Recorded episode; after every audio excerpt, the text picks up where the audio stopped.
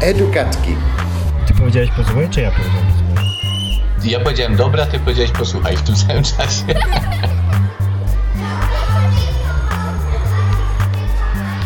Excuse me, class. Class. Edugatki. Edugatki. Edukatki.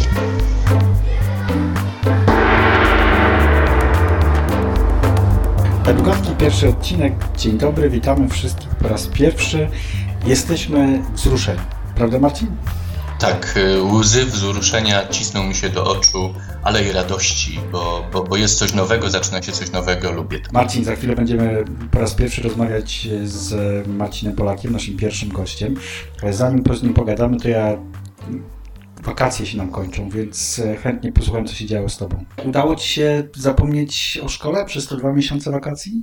Y, I tak, i nie. To znaczy, wtedy, kiedy chciałem zapomnieć o szkole, to myślę, że całkiem mi to wyszło.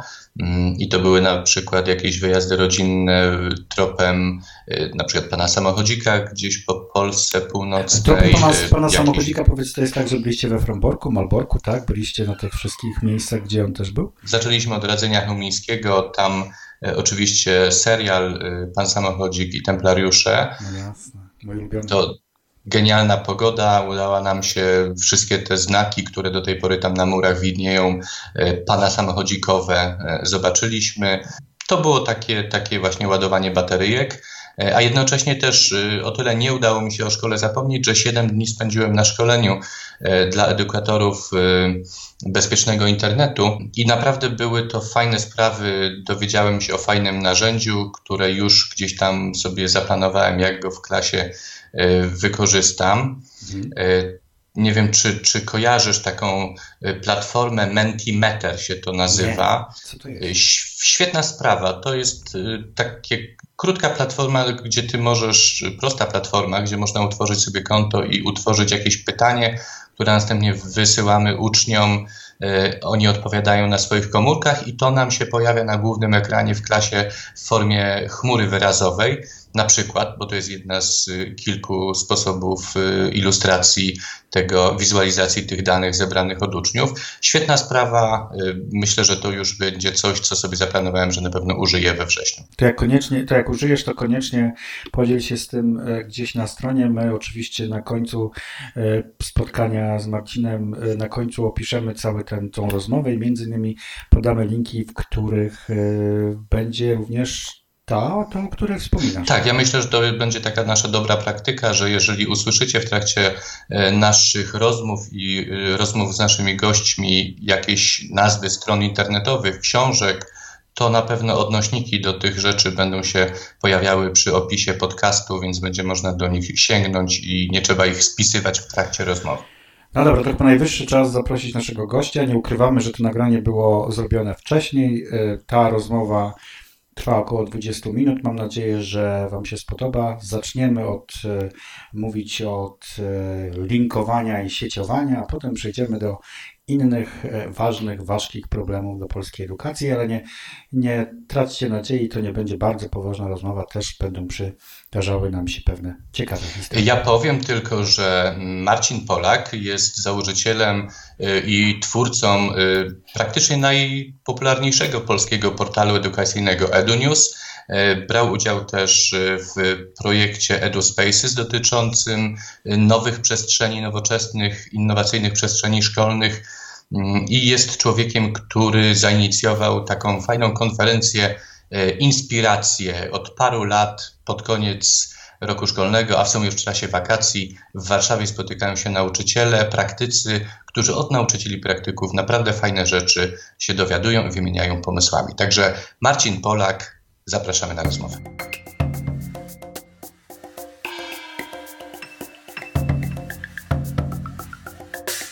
Zaczniemy od tego, Marcina, Marcinie, y, y, żebyś e, powiedział nam coś o sobie. Myśmy przedstawili Cię tylko jako z imienia i nazwiska, natomiast chcielibyśmy wiedzieć, jak chcesz być przedstawiony tak dokładnie. No nie ukrywamy, że interesują nas najbardziej Twoje związki z edukacją. Ja jestem edukatorem, jestem też e, e, redaktorem. e, W pewnym sensie jestem dziennikarzem edukacyjnym, tak, Mhm. no bo zajmuję się obserwacją i pisaniem, publicystą. ale także, co jest istotne, i to nie jest moja jakby pełna działalność, bo ja jestem też w pewien sposób działaczem. Tak? Ja mam też swoje podmioty, założyłem dwie fundacje, spółkę i, i, i działalność gospodarczą prowadzę, więc jestem też organizatorem działań i, i społecznikiem też, bo fundacja jest non-profit. W ostatnich dniach, e, wiem o tym, byłeś na konferencji w Centrum Nauki Kopernik. Ta konferencja była poświęcona konektywizmowi, e, sieciowaniu nauczycieli. E, był też taki artykuł na EduNewsie. Czy mógłbyś nam w ogóle powiedzieć, co to jest ten konektywizm? To po pierwsze. A poza tym, co zrobić, żeby nauczyciele byli bardziej chętni korzystać z jego dobrodziejstw, że tak powiem? Konektywizm to jest, to jest pewna teoria, dość nowa, e, teoria pedagogiczna, która e, próbuje wytłumaczyć, jak uczymy się w, w tym nowoczesnym świecie, tak, z wykorzystaniem e, cyfrowych zasobów edukacyjnych. Natomiast ja jestem świadomy tego, że o konektywizmie mało nauczycieli słyszało. My pierwszy raz w się pisaliśmy o tym w 2009 roku E, i od tamtego czasu kilkukrotnie, kilkunastokrotnie żeśmy powracali do tematu. Natomiast jakby sama nazwa nie jest istotna.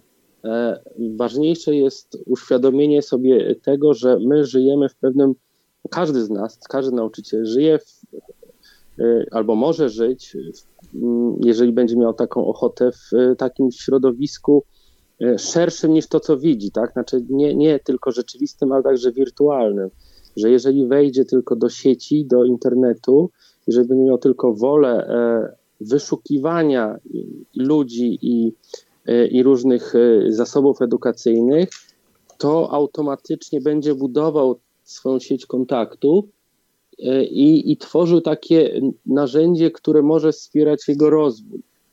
A po, po co mu ta sieć kontaktów? no, sieć myślisz? kontaktów jest znaczy to jest jeszcze istotne, znaczy to sieć może nie ty, tyle kontaktów, to, to chodzi o stworzenie swojego, dosłownie to się nazywa y, sieć y, środowiska edukacyjnego, tak? Czy to, to jest szerzej niż tylko kontakt, bo to może być, to są relacje e, mhm. z różnymi obiektami. To może być człowiek w sieci, ale to może być jakaś baza danych, jakiś serwis internetowy, jakiś zasób wiedzy, E, jakiś kurs, z którego on korzysta, tak? Czyli znaczy wszystkie obiekty, które, które mają charakter edukacyjny, a które mogą wspierać jego rozwój zawodowy. E, oczywiście kluczem jest wola, tak? Znaczy, jeżeli ktoś e, uważa, że już wszystko wie i, i, i umnie, jak to się mówi czasami, no to ta sieć mu jest do niczego niepotrzebna. Jeżeli jest świadomy tego, że świat pędzi naprzód i, i jego uczniowie są z każdym rokiem inni, i gdzie indziej funkcjonują, no to powinien zadać sobie pytanie, jak do nich docierać i wtedy zacząć szukać różnych sposobów dotarcia do nich. Tak więc konektywizm tłumaczy po prostu, jak my funkcjonujemy, jak możemy funkcjonować w sieciach, jak możemy czerpać z tego korzyści edukacyjne w różnym wymiarze, to znaczy zarówno dydaktycznym, jak i, jak i takim personalnym, rozwojowym tak naprawdę nie jest to nic nowego, bo, bo ta, ta, ta, to sieciowanie ono jest obecne od dawna. To w zasadzie nowe jest to, że trzeba sobie uświadomić, że takie połączenia dają albo mogą dać y, gigantyczną korzyść edukacyjną i że trzeba po prostu się uczyć tego wykorzystywać. Tworzyć sobie te połączenia, wiedzieć właśnie, gdzie znajdywać pewne rzeczy nie trzeba wszystkiego w tej chwili pamiętać. W konektywizmie nie chodzi o zapamiętywanie. W konektywizmie chodzi właśnie o budowanie tych relacji z różnymi e, obiektami w sieci. Jakiś czas temu y, napisałeś z Witoldem Kołodziejczykiem taką książkę, jak będzie się zmieniać edukacja. To ona chyba była wydana 6 lat temu i, i mniej więcej z tego samego czasu pochodzi książka Aleksandry Pezdy Koniec epoki kredy. I w zasadzie to były takie dwie książki, które wielu nauczycielom otwierały oczy na to, jak można e, pracować zupełnie inaczej przy również wykorzystaniu nowych technologii. E, łącząc to oczywiście z e, takimi bardziej tradycyjnymi metodami, bo nigdy nie można uciekać z jednego rogu na drugi. Ale gdybyśmy teraz mogli popatrzeć z perspektywy tych sześciu lat na to, co się wydarzyło i w edukacji polskiej i światowej, to na ile mieliście rację? Co się zmieniło w tym momencie? No koniec epoki kredy nie nastąpił, jak wiemy.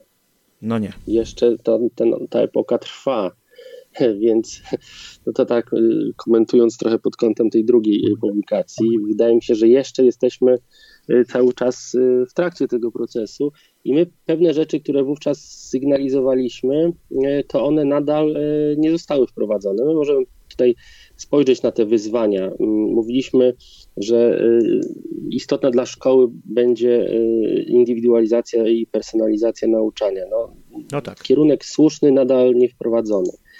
Y, dalej, edukacja przez całe życie.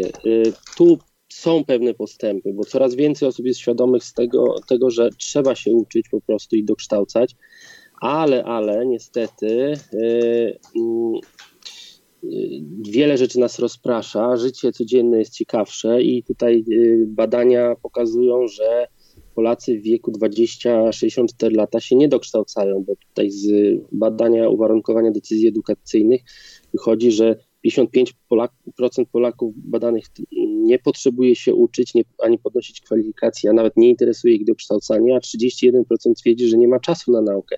86% społeczeństwa E, ma gdzieś edukację przez życie. E, w związku z tym, no, znów kierunek jest ważny, potrzebny. Wielu nauczycieli jest świadomych tego, że musi się rozwijać. Ups. Wielu nau- to znowu wielu... To, a, no człowiek się uczy całe życie, jak widać Otóż właśnie. to właśnie, właśnie, właśnie. E, I, i, czyli kierunek edukacji przez całe życie, wówczas sygnalizowany, jest nadal e, e, do wdrożenia. Ale to Kolejna rzecz. pesymistyczne jest to, co mówisz. To znaczy, że ba. w zasadzie. Poczekaj, aż dojdę do końca. Ojej. Kolejna rzecz, alfabetyzm medialny. Sugerowaliśmy, że to, to, to konieczne jest właśnie to, to, ta edukacja w zakresie tych nowych technologii, jakby ich takie pozytywne wykorzystanie. No a mamy. Hmm, Zalały Mamy hejt i trollowanie i złe emocje na szeroką skalę, tak? Znaczy to jest, to jest ciekawostka, że alfabetyzm medialny poszedł w kierunku e, socjotechnicznym tak naprawdę, czyli wykorzystania e, wolności komunikacyjnej do do e, pognębienia e, prawda, drugiej osoby w internecie. Ale może właśnie dlatego, dlatego przez ten hejt i przez, te, przez tę socjotechnikę właśnie ta edukacja medialna jest tym bardziej dzisiaj potrzebna. Oczywiście, to jest wyzwanie, tak? Znaczy to, to, to jest, czyli nadal jest w mocy to, co żeśmy pisali, że to jest jakby kluczowe. Czyli książka, która została wydana 6 lat temu, w zasadzie nie traci niestety na swojej aktualności nie traci. No, na szczęście mówiliśmy, yy, mówiliśmy o tym, jak się uczyć w XXI wieku, więc jeszcze mamy trochę czasu do końca yy, tego wieku. Może na koniec wieku coś się zmieni. Tam, tam, tam jest parę rzeczy takich, które jeszcze. Y, to, to, co na pewno zaistniało i dzieje się w dobrą stronę, to jest y, poważny skok na przykład w tworzeniu zasobów edukacyjnych w internecie. To się dzieje na olbrzymią skalę także w Polsce i to już na szczęście się dzieje nie tylko odgórnie, ale także oddolnie. Tak? Te wszystkie narzędzia nauczyciele zaczynają stosować, tworzyć własne mm, zbiory. Tutaj Jacek wspominał o tym, y, że Marcinie często z racji swojego zawodu podróżujesz, odwiedzasz szkoły, spotykasz wielu nauczycieli i w Polsce i za granicą. Y, pamiętam choćby w zeszłym roku byłeś w Nowym Jorku, odwiedzałeś tam szkoły. Powiedz, czy wśród spotkanych y, nauczycieli, i tych zagranicznych, i tych polskich, jest ktoś, y, w kogo nauczycielskie ręce powierzyłbyś własne dziecko? Dobrych nauczycieli spotkałem wiele i, i, i nawet dobrych dyrektorów szkół też spotkałem y, kilku, więc, więc są takie osoby w Polsce i, i nie trzeba ich czasami daleko szukać. mm, paradoksalne tylko jest to, że y, jeżeli y, mm, ja wiem, że to jest dobry nauczyciel, to nie zawsze y, jego szkoła o tym wie. To znaczy, to jest tak pewien paradoks, że mm, ktoś, kto wychodzi czasami przed szereg, no nie jest do końca tak ceniony w środowisku swoim szkolnym, no bo może za daleko wychodzi przed szereg i wtedy inni muszą równać. Mhm. I, i, I można powiedzieć, że dobrzy nauczyciele mogą mieć podgórkę. To zdarzało mi się y, słyszeć w ramach mojej działalności w News. Y, wiele historii osób, które y, błyszczały i były dość mocno temperowane przez kolegów, koleżanki lub jeszcze gorzej przez dyrekcję szkoły. A gdybyś Więc... miał wymienić mhm. jakieś takie dwie, trzy cechy wspólne y, tych nauczycieli, już nawet nie mówiąc o nazwiskach, ale takie wspólne cechy ludzi, którzy ci zaimponowali, zainspirowali i, właśnie poczułeś, że y, twoje dziecko u nich y, byłoby jakby w pełni docenione i mogłoby się fajnie rozwijać? No myślę, że to takie trzy rzeczy, które powinny być to umiejętności komunikacyjne, dobre w stosunku, czy bardzo dobre w stosunku do dzieci, ale także świetne w stosunku do, do rodziców. E, pewna empatia, e, czyli e, zdolność do reagowania też na, na, na różne sytuacje, w których dzieci się znajdują. I, i, I można powiedzieć też trzecia taka cecha istotna jest to świadomość tego, że są właśnie różne narzędzia, e, różne e, metody, które umożliwiają e, w pełni pokazanie, ujawnienie talentów tych dzieci. Dwiema kluczowymi zasadami, które przyjęliśmy sobie w naszych edukatkach, jest to, że nie poruszamy tematów politycznych, nie psioczymy, nie narzekamy, staramy się być pozytywni. Powiedz mi, Marcinie Polaku, czy w kontekście nadciągającej reformy zauważasz jakieś pozytywne aspekty, e, coś, co można byłoby mm, wykorzystać właśnie po to, żeby szkoła stała się przy okazji nowocześniejsza? Generalnie pytanie no, jest z natury mm, ambiwalentnych, tak, no można powiedzieć, e, bo tak jak mówię, ta reforma nie ma e, żadnego pozytywnego wpływu na modernizację szkoły tak ja uważam, y, ona nie przeszkadza modernizować tą szkołę, ponieważ nie ma żadnego związku z tym. E, modernizacja polskiej szkoły nie polega na dostarczeniu kolejnych tysięcy urządzeń, które będą y, stały po kątach i, i kurzyły się, tylko jednak modernizacja szko szkoły i kształcenia polega na tym, że pewne trendy zostaną y, przetrawione przez nauczycieli, a być może jeszcze i przez rodziców, e, i oddolnie one za, zaczną być wprowadzane, e, powodując pewne zmiany w podejściu do, do kształcenia. Mhm. E, I w związku z tym istotne jest, istotne jest to, co zrobi nauczyciel. Jeżeli nauczyciel wskutek tej, tej obecnej reformy będzie miał zajętą głowę przez bardzo dużo czasu na organizację tak naprawdę nowego systemu, e, czy, e, czy radzenie sobie z trudnościami, e, które pośrednio mu ten nowy system zafundował, no to wiadomo, że stracimy parę lat. Ale istotne jest jeszcze jedno. To nie tylko ta reforma, która obecnie wchodzi, taki nie ma takiego dobrego skutku. To każda reforma, która do tej pory e, dla szkoły była e, przeprowadzona od kilkunastu lat, jest taką zmianą, która nie powoduje modernizacji kształcenia, nie powoduje podniesienia jakości tego kształcenia w szkołach. Tak, bo, bo, bo cały I, czas rozmawiamy o tym, kto będzie, czy będzie Miłosz, czy go nie będzie, czy będzie Wałęsa, To świetnie na, na, w konferencji teraz powiedział e, Robert Firmhofer, że myślenie o tym, jak zorganizować system edukacji oraz myślenie o tym, jakie zaproponować podstawy programowe, jest pozycjonowaniem debaty edukacyjnej w logice XX wieku. Tak. To nie jest ten kierunek, w związku z tym nie ma związku reformy z modernizacją e, szkolnictwa. choćbyśmy wypchali tam do każdej klasy tablicę interaktywną.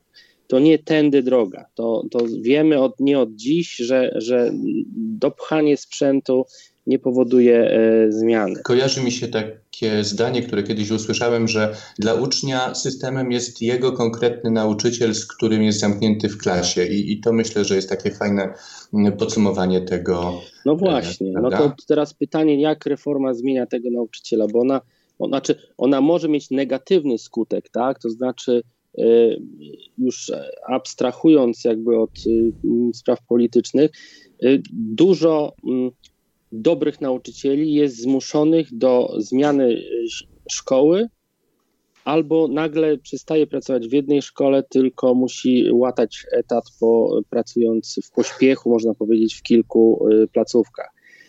I, i, I to może mieć nawet negatywny wpływ, tak? Bo nawet jeżeli ktoś był bardzo e, progresywny i, i, i, jakby miał swoją klasę wyposażoną choćby dobrze w, w te narzędzia TIK, to może się okazać, że pójdzie właśnie łatając te etaty w różnych szkołach i nie będzie miał tak dobrze. Czyli jakby patrząc z perspektywy ucznia, to może być regres, tak? Znaczy może, może ten nauczyciel, nawet wspaniały, nie dać tego samego, co dawał w innej szkole.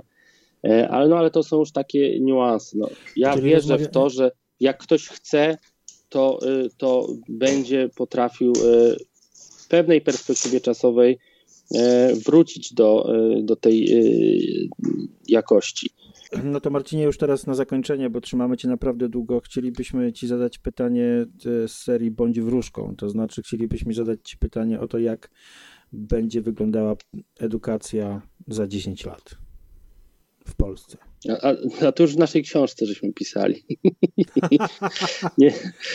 Czyli no co, nie, jeszcze tylko 4 lata. Nie, to, to jeszcze za 10 lat. A, Ale wiesz dlaczego tak, chodzi nam o 10 jest... lat? Dlatego, żebyśmy sami jako nauczycieli jeszcze w tym uczestniczyli. Ja się nie chcę pytać, co będzie za 100 lat, bo uh -huh. już mhm. wtedy na świecie nie będzie po prostu. No, no to, to, jak będzie edukacja wyglądała za 10 lat, to zależy tylko od ciebie, tak, jako nauczyciela. To znaczy, może wyglądać tak jak teraz, a może wyglądać zupełnie inaczej. E. Na pewno będzie e, nauczyciel miał do dyspozycji więcej E, różnorodnych narzędzi dydaktycznych, komunikacyjnych. Być może będzie lepiej potrafił analizować potrzeby uczniów. A kreda ja zwrócę będzie? uwagę. Kreda? Mhm. Kreda będzie na pewno. Nie, no. myślę, że to, jest ten, choćby. Kreda to jest bardzo pożyteczne narzędzie, bo na przykład na dziedzińcu szkolnym może służyć do bardzo ciekawych gier, więc dlaczego miałby ale ja, ja chciałem tutaj troszeczkę pozyty, pozytywną energią zawiać nieco, yy, dlatego że mówicie, że 10 lat to nie jest e, perspektywa, w której można zobaczyć zmianę. Ale jak ja się zastanowię nad tym, co ja robiłem 6-7 lat temu, a co robię teraz, to, to, to jest dla mnie milowy przeskok. Yy, dlatego, można, dlatego tak. Naprawdę można. Ja znam ludzi, którzy w ciągu kilku miesięcy zmienili się z nauczycieli, którzy e, prowadzili tylko wykłady, w ludzi, którzy nagle e, zmienili diametralnie, diametralnie to, to uczenie. Także, no tak, ale ty mówisz o perspektywie jednostkowej, a nie systemowej. Pytanie jest o system, tak. tak. jak się zmieni, więc to, to myślę, że jedna jaskółka e, edukacyjna wiosny nie czyni. Jestem drugą jaskółką, przepraszam bardzo. Dwie jaskółki też ciężko. No. Gdyby było ich 200 tysięcy, no można byłoby mieć y, nadzieję, że coś się ruszy. Nie, ale tak naprawdę to, to jest gdybanie. Mm, ja mm, śledzę te dyskusje na temat trendów edukacyjnych. Tu każdemu, kto, kto się interesuje, mogę polecić takie regularne, coroczne opracowania Y, tak zwane raporty horyzontalne, Horizon Reports, mhm. które dotyczą zarówno y, edukacji mm, na uczelniach wyższych, jak i edukacji szkolnej. To jest konsorcjum y, międzynarodowe, bodajże 30 uczelni, w tym żadnej z Polski oczywiście, którzy, które pracuje w sposób ciągły nad analizą tego, co się dzieje w edukacji i i co nowego y, pojawia się y, od strony technologii i patrzy, jak te technologie mogą być zintegrowane z edukacją i w jakiej perspektywie. Tam są przyjęte właśnie perspektywy 3, to znaczy krótkoterminowa, e, do roku, e, średnioterminowa do 5 lat i długoterminowa 5 i więcej, to jak te trendy będą się rozwijać. Sporo tych raportów opisujemy kolejnych w Edu News. Można też bezpośrednio je znaleźć w sieci i one dają pewien obraz tego, co się może wydarzyć w świecie edukacji. I, I, to są pozytywne zmiany, tak? To znaczy, technologia wymusza w pewien sposób mm, mm, modernizację. Ona oczywiście tempo tej, dynamika tej modernizacji może być bardzo różna w różnych krajach, e, ale gdzieś tam, mm, prawda, krok po kroku y, to się zmienia. I jak popatrzymy na polską szkołę lat temu 10 czy, czy 15, no to, to jest to zupełnie inne środowisko niż y, teraz. Tak Dziękujemy jest. Ci Marcin, bardzo, e, bardzo byłeś naszym pierwszym honorowym gościem. E, kiedyś wrócimy do tego nagrania i do Ciebie i porównamy sobie e, za, może nie za 10, ale za parę, za 10 miesięcy, jak zmieniliśmy swój sposób rozmawiania z gośćmi. Byłeś naszym, byłeś też również naszym... Królikiem doświadczalnym. Królikiem doświadczalnym, tak. Dzięki wielkie. Dziękuję bardzo. Marcin, to było nasze pierwsze nagranie. Mam nadzieję, że jeszcze żyjesz. Ja się troszeczkę denerwowałem najbardziej, słuchaj, tym, czy y, mojego kota, który do, do, do, do, do chciał się dostać do, do mnie, nie było słychać, a potem się już tak wciągnąłem w rozmowę, że było ok. E, wydaje mi się, że to była dobra rozmowa jak na pierwsze nasze wyzwanie. Tak. E, myślę, że tak. E, tak jak już wspominałem, parę fajnych e, pomysłów, parę fajnych myśli. Na pewno osoby, które nas słuchają, chciałbym, żeby zerknęły na ten konektywizm, żeby zerknęły na te książki, które wymieniliśmy, żeby zerknęli sobie może na tą grupę Superbelwszy, co to to takiego, bo to faktycznie jest taka awangarda nowoczesności w podejściu do edukacji i, i, warto o tym poczytać, żeby nie skończyć tylko na tym naszym podcaście, tylko że to by, żeby to był początek fajnego poszukiwania w sieci. My będziemy mm, oczywiście te wszystkie tytuły i wszystkie linki podawać na naszych opisach na blogu, zresztą zapraszamy na bloga, to oczywiście edugatki.pl i na nasz e, My ciągle nie mamy naszego Facebooka. Mamy naszego Facebooka. Mamy, naszego mamy. Facebooka. Tak, albo na nasz, tak. Mhm. Na naszą stronę, y, gdzie y, oczywiście te wszystkie linki też będą. Mhm. Y, I zapraszamy za dwa tygodnie na następną, drugą, jeszcze nie jubileuszową, drugą edycję Edugadek. Cześć. Cześć, trzymajcie się. Edugatki. Ty powiedziałeś posłuchaj, czy ja powiedziałem posłuchaj? Ja powiedziałem dobra, ty powiedziałeś posłuchaj w tym samym czasie.